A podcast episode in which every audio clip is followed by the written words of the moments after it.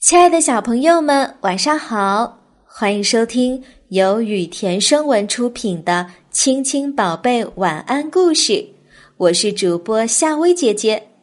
接下来我会每天给你讲一个好听的故事，伴你入睡。今天我们要讲的故事是《穿靴子的猫》。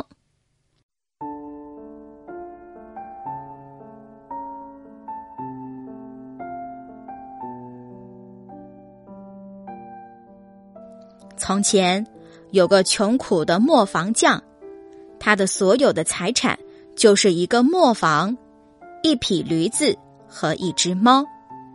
在去世前，他把这些财产分给了他的三个儿子。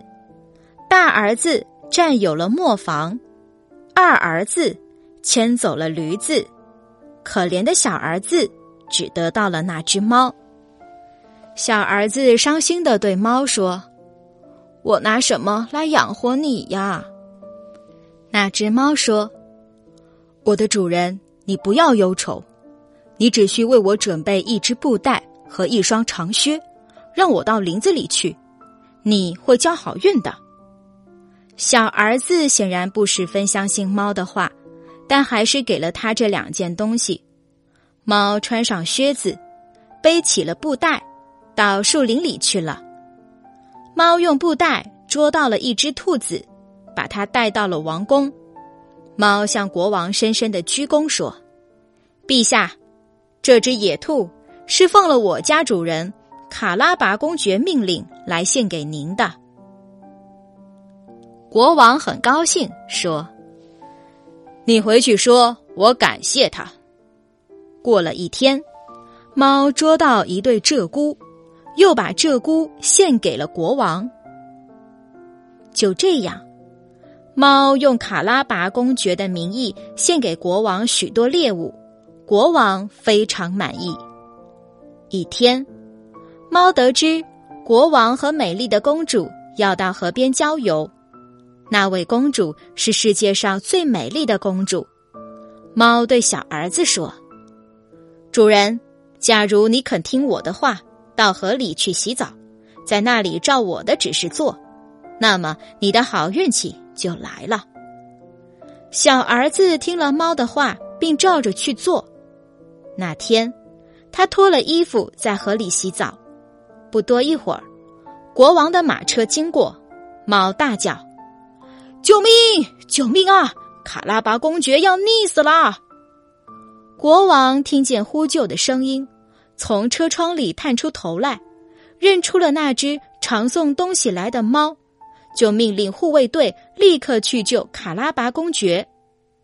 当他们把可怜的卡拉拔公爵从河里救起时，那只猫又走到国王面前说：“卡拉拔公爵在河里洗澡，他的衣裳被强盗抢走了。”国王立刻吩咐侍从去取几套最华贵的衣服来。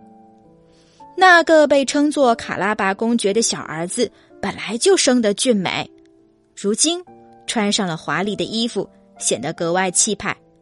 公主一见，暗暗的爱上他，请他坐上马车一同游览。猫在马车前面跑，他来到一座精美的城堡前，城堡的主人是个妖精。他很富裕，周围一切都是他的。猫很友好的对妖精说：“卡拉巴公爵命令我向你问好。”妖精很高兴，热情接待了猫。听说你的本领很大，猫说：“能变成一只狮子什么的，真的吗？”“真的。”妖精很得意，为了显示本领，他立刻变成了一只狮子。猫看见狮子在它面前出现，吓得立刻是跳上了房檐，吓死我了！猫大叫起来：“你能变个小动物吗？比如耗子或田鼠？”妖精不等他说完，立刻变成了一只耗子，在地板上奔跑起来。猫纵身一跳，跳下房檐，突然是扑上去，一口气把它吞了下去。等国王的马车来到城堡前，猫就跑出来迎接他们。